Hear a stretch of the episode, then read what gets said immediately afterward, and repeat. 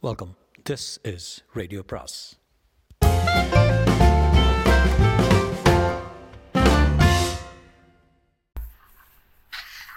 அன்பு வணக்கம். சுஜாதாவின் தீண்டும் இன்பம் பாகம் இருபத்தி ஒன்று. அகல்யாவிற்கு இவர்கள் குழந்தையை தன்னிடமிருந்து பிரிக்கப் போகிறார்கள் என்பது மட்டும் புரிந்தது. எப்படி என்பதெல்லாம் தெளிவாகுவதில்லை. அந்த குழந்தை அவளுக்கு ஒரு ரசிகர் மன்றம் அமைந்தது போல கண்குட்டாமல் அவளையே பார்த்து கொண்டிருக்க தன்மேல் வைத்துக்கொண்டு அதை வெளியுலகுக்கு காட்ட விரும்பாமல் மூடிக்கொண்டாள்.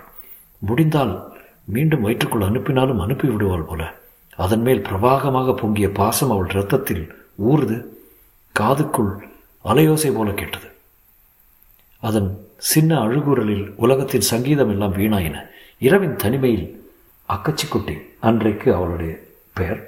கண்ணை மூடிக்கொண்டு உறங்க எப்போதாவது தூக்கி வாரி போடும்போது முதன் முதலாக புன்னகைத்தது. அதன் உறக்கத்தில் தெய்வம் இருந்தது.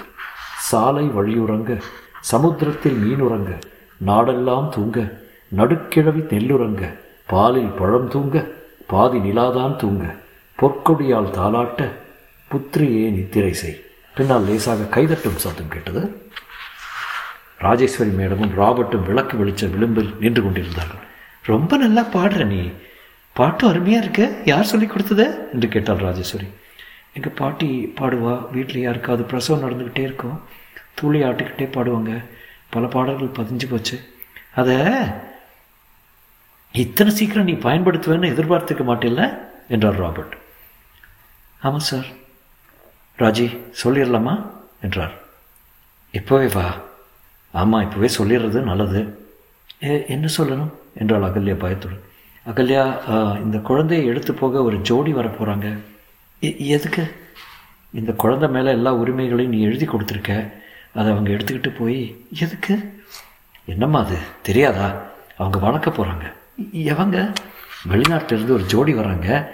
அவங்க தான் சேரான்னு பேர் வச்சு இன்டர் கண்ட்ரி அடாப்ஷன் பேப்பர்ஸ் எல்லாம் தயார் பண்ணி கொடுத்துருக்கோம். சோஷியல் வெல்ஃபேர் டிபார்ட்மெண்ட் கிளியரன்ஸ் வாங்கியாச்சு. அப்போ குழந்தை? குழந்தை என்னது இல்லையா? இல்லை இன்றைக்கி தான் கடைசி தினம். உன் உடம்பு நல்லா தேறிடுச்சு. இன்ஃபேக்ட் குண்டாயிட்டேன் தனி பளபளப்பு மினுமினுப்பு வந்து அழகாயிட்டேன் சாப்பாட்டை இனிமேல் குறைக்கணும். நாளைக்கு உன்னை ப்ரோ லைஃப்லேருந்து டிஸ்சார்ஜ் பண்ணுறப்போ உனக்கு பத்தாயிரம் ரூபாய் செக் கொடுப்பாங்க. நீ இனிமேல் சுதந்திர பறவை. நடந்த கெட்ட கனவாக நினச்சி மறந்து நேராக காலேஜ் போ. அட்டண்டன்ஸ் கொடுத்துருவாங்க. யாராவது எங்கே தின்னால காணும்னு கேட்டால் வெக்கேஷன் போயிருந்தேன்னு சொல்லு. கொஞ்ச நாளைக்கு மாரில் பால் கட்டிக்கிட்டு வலிக்கும். அந்த ஒரு உபதிரவம் தான் அதனால் இந்த ட்ராப்ஸை விடாமல் சாப்பிடணும். லாக்டேஷன் சப்ரஸ் பண்ணணும். எப்போது இந்த ஸ்பெஷல் கார்செட்டை பயன்படுத்து இல்லைன்னா முளைக்காம்பெல்லாம் ஈரமாயிரும். மாட்டேன். நான் கொடுக்க மாட்டேன். எல்லாரும் இப்படி தான் சொல்லுவாங்க கொடுத்துருவாங்க. இல்லை நான் வளர்க்குறேன் ராஜேஸ்வரி சிரித்தாள் பைத்தியம். உன்னால் ஒரு மணி நேரம் வளர்க்க முடியாது. முடியும். குழந்தைய கொடுக்க மாட்டேன். இதை மட்டும் தொட்டிங்க அப்புறம் என்ன ஆகுன்னு எனக்கே தெரியாது. என்னது நீ குழந்தை ஆயிட்டியா? அவங்க நாளைக்கு வராங்கம்மா. சுவிஸ் நாட்டிலேருந்து பிளேனை பிடிச்சி வர வேண்டாம்னு சொல்லிடுங்க. பைத்தியம் மாதிரி வளராத இல்லை நான் கொடுக்க மாட்டேன் வளர்ப்பேன். எப்படிம்மா எப்படி? எங்கள் அம்மாவை கூப்பிட்டு வச்சுக்கிறேன். உங்கள் அம்மாவை பற்றி எல்லாம் விசாரித்து வச்சிட்டோம். அவங்களுக்கு ஜின் சாப்பிடவே நேரம் பத்தாது. இல்லை நான் சொன்னால் கேட்பா நான் ஃபோன் பண்ணுறேன் இப்போவே ஃபோன் பண்ணுறேன் சரி உங்கள் அம்மா ஒப்புக்கலைன்னா கொடுக்குறியா? இல்லை எந்த காரணத்துக்கும் கொடுக்க மாட்டேன்? எனக்கு இவ வேணும். டோன்ட் பி சில்லி நாங்கள்லாம் பைத்தியக்காரங்களா? இந்த ஆஸ்பத்திரியில் உன்னை சேர்க்கவே ஒப்புக்கிட்ட காரணம் குழந்தைய கொடுக்குறத தான் பேச்சு. பிறந்த ரெண்டாவது நாள் பிரிஞ்சிருக்கணும். இல்லை செத்துருச்சுன்னு சொல்லியிருக்கணும். போனால் போகுதுன்னு ஒரு வாரம் கொஞ்சம் விட்டது தப்பாக போச்சு. இது வரைக்கும் உன் மேலே ஒன்றரை லட்சம் ரூபாய் செலவழிச்சு உன்னை ராணி மாதிரி போத்தி பாதுகாத்து இப்படி ப்ராப்ளம் கொடுக்குறிய? கொடு குழந்தைய. மாட்டேன். எங்கள் அப்பா கிட்ட பணம் வாங்கி கொடுத்துட்றேன். பணம் பெருசு இல்லைம்மா. இந்த சென்டருக்கு கோடிக்கணக்கில் பணம் வந்து கொட்டுது. கொடுத்த வார்த்தை தான் முக்கியம் என்று ராஜேஸ்வரன் உதடுகள் துடித்தன. ராபர்ட் குறுக்கிட்டார். ராஜே அகல்யா சொல்கிறதுல நியாயம் இருக்குல்ல? அவள் வளர்க்கணும்னா வளர்க்கட்டும். நம்ம ஃபோர்ஸ் பண்ண முடியாது. பார்மா கவலைப்படாத. உன் குழந்தைய அவங்ககிட்ட இருந்து பிடுங்க விரும்பலை. உன் சம்மதம் இல்லாமல் கொடுக்க மாட்டோம். கவலைப்படாமல் படுத்து தூங்க. காலையில் பேசிக்கலாம். அவங்க வந்தால் நான் ஏதாவது சொல்லி திருப்பி அனுப்பிடுறேன். இருவரும் சைகையில் பேசிக்கொண்டார்கள். அறையை விட்டு விலகும் போது அகல்யாவுக்கு உள்ளமெல்லாம் துடித்தது பதறியது. எச்செல்லாம் என்று குழந்தையை அழுத்தி முத்தம் கொடுத்தாள். குழந்தை கண்ணால் கேட்டது என்னை விட்டுருவியாம்மா மாட்டேண்டி நர்ஸ் வந்து பச்சை மாத்திரை கொடுத்தாள். இது எதுக்கு சிஸ்டர்? வைட்டமின் மாத்திரமா சிஸ்டர் எனக்கு ஒரு ஃபோன் பண்ணிக்கணும். தாராளமா மேட்ரன் மேஜர் மேலே இருக்கு பாரு. ஜீரோ போட்டு நம்பர் சத்து. நதி நான் அகல்யா பேசுகிறேன் ஹாய் எங்கடி போயிட்ட? தின்னாளா செத்துக்கித்து போயிட்டியோன்னு. அப்புறம் விவரமாக சொல்கிறேன் நதி. நீ ஒரு ஹெல்ப் பண்ணணும் எனக்கு. கிருத்திகாச்சேரி மேடம் நம்பர் தெரியல. ராத்திரிக்குள்ளே அவங்கள எப்படியாவது காண்டாக்ட் பண்ணி உடனே ப்ரோ லைஃப்லேருந்து என்னை அழைச்சிட்டு போக சொல்லு. ரொம்ப ரொம்ப அவசரம்னு சொல்லு. ப்ரோ லைஃப் எங்கே இருக்க? பல்லாவரத்தில். உங்களுக்கு இடம் தெரியும். நானும் வரலாமா? யோசித்தா. வா. என்ன விஷயம்? நதி விஷயம் ரொம்ப சிக்கலானது. ஆ என்னவோ கேள்விப்பட்டேன். அதெல்லாம் நிச்சயமாக பிரமோத் கிட்ட சொல்லிட்டு அவனை கூட்டி வரவா வேண்டாம் பாய்ஸ் யாரும் வேண்டாம். நான் ஆபத்தில் இருக்கேன் நதி. என்னை உதவி கேட்குறப்பவே உன் டெஸ்பிரேஷன் தெரியுது. அகல்யா பயப்படாத. நான் ஒன்றும் அவ்வளோ கெட்டவில்லை. தெரியும் நதி. எங்கள் அம்மாவை கூட கேட்காம உன்னை தானே கேட்குறேன்.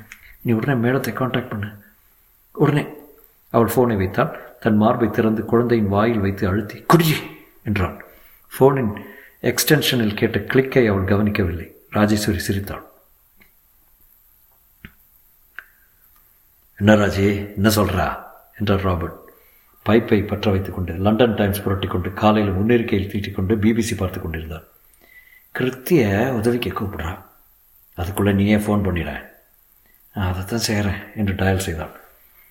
எனக்கு என்னவோ இதை மென்மையாக செய்யலாம்னு தோணுதே. இரண்டு தினம் தொடர்ந்து பேசினா ஒப்புக்கொண்டுருவா. நேரமில்லை ராபர்ட். ஷூல்ஸ் தம்பதியினர் வந்து விடுவாங்கள்ல ஒரு வாரம் காத்திருக்கட்டும். மூணு வருஷம் காத்திருந்தவங்க தானே டெலிஃபோன் எதிர்மனையில் கிருத்திகாச்சாரி மேடம் வந்தாள் கிருத்திகா நான் ராஜேஸ்வரி பேசுகிறேன் ஆ சொல்லு ராஜி. அகல்யா கொஞ்சம் தகராறு பண்ணுறா சொன்னேன் பாத்தியா நீ பிள்ளைய கண்ணிலேயே காட்டியிருக்கக்கூடாது பிரஸ்ட் ஃபீடிங் ரொம்ப அவசியமா? இல்லைன்னா அடாப்ஷன் எடுத்துக்கவே மாட்டாங்க. இப்போ ஒரு ஸ்நேகிதி மூலம் ஃபோன் வரும் எனக்கு. ஆ வந்துருச்சு. நதிரா ஃபோன் பண்ணா என்றார் கிருத்திகா. என்ன செய்ய போகிற காலையில் வரேன் பயப்படாத. அவளை சம்மதிக்க வைப்பது என் பொறுப்பு. பிரமோத் ஹாஸ்டல் அறையில் உலுக்கி எழுப்பப்பட்டான். ரகு ஏ பாரு ரகு. என்ன சண்டை போடனாலும் காலையில் வச்சுக்கலாம். உன்னோட பேஜார போச்சு. நான் சண்டை போட வரலடா. போய் தூங்கு பின்ன. பிரமோத் உங்ககிட்ட ஒன்று சொல்லி ஆகணும். தலை பிடிச்சிடும் காலையில் காலையில். பிரமோத் எனக்கு எய்ட்ஸுங்கிறாங்கடா. என்னது? பிரமோத் தம்பி. உங்களுக்கு ஃபோன் வந்திருக்கேன் என்று வாட்ச்மேன் அழைத்தான். பிரமோத் ஹாஸ்டல் ஃபோனை நோக்கி படிகளில் இறங்கும்போது ரகு தாழ்குரல் பேசிக்கொண்டே வந்தான். மூணு டெஸ்ட் எடுத்துட்டாங்க. கன்ஃபார்ம் பண்ணிட்டான். அந்த பிடி மாஸ்டர் எல்லாருக்கும் பரப்பிட்டான். யாரும் எங்கூட வரமாட்டேங்கிறாங்க. சீனு பதறான். நாசுக்கு அவாய்ட் பண்ணுறாங்க கிளாஸில் நுழைஞ்சதும் உடனே எல்லாரும் கப் சிப்புன்னு ஆயிடுறாங்க. ஆயிரம் வகையில் என்னை கொள்றாங்கடா தற்கொலை பண்ணிக்க தோணுது. இவங்களுக்கெல்லாம் வச்சுருக்கேன் பாரு. இரு ஃபோனை எடுத்து கேட்டான். பிரமோத் நான் நதீரா பேசுகிறேன் அகல்யா கிட்டேருந்து ஃபோன் வந்தது. அவள் எங்கே இருக்கான்னு தெரிஞ்சு போச்சு. அகல்யாவா? என்றான் பிரமோத். அகல்யாவா? என்றான் ரகு. தொடரும்.